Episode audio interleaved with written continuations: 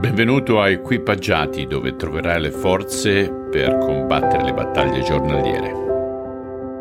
Oggi continuiamo con il capitolo 9 di Matteo dal versetto 18 al versetto 34. Mentre egli diceva loro queste cose, giunsero uno dei capi della sinagoga che si inchinò davanti a lui dicendo Mia figlia è morta, or ora, ma vieni, posa la mano su di lei ed ella vivrà. Gesù alzatosi lo seguì con i suoi discepoli.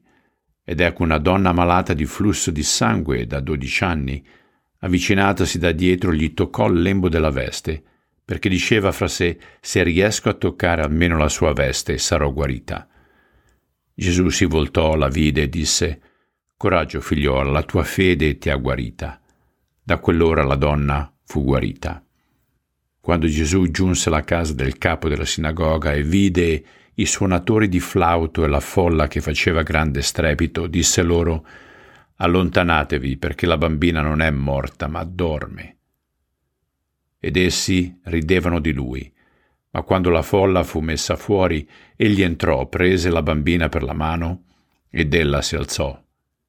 E se ne divulgò la fama per tutto quel paese.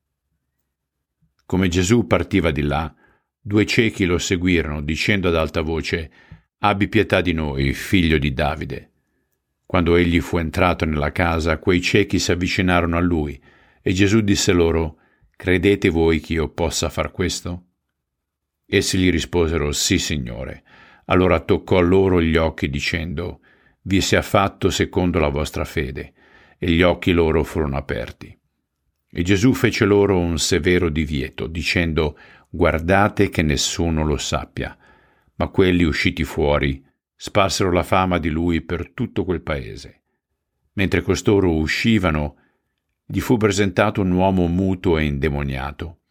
Scacciato che fu il demonio, il muto parlò, e la folla si meravigliava dicendo non si è mai vista una cosa simile in Israele. Ma i farisei dicevano egli scaccia i demoni con l'aiuto del principe dei demoni.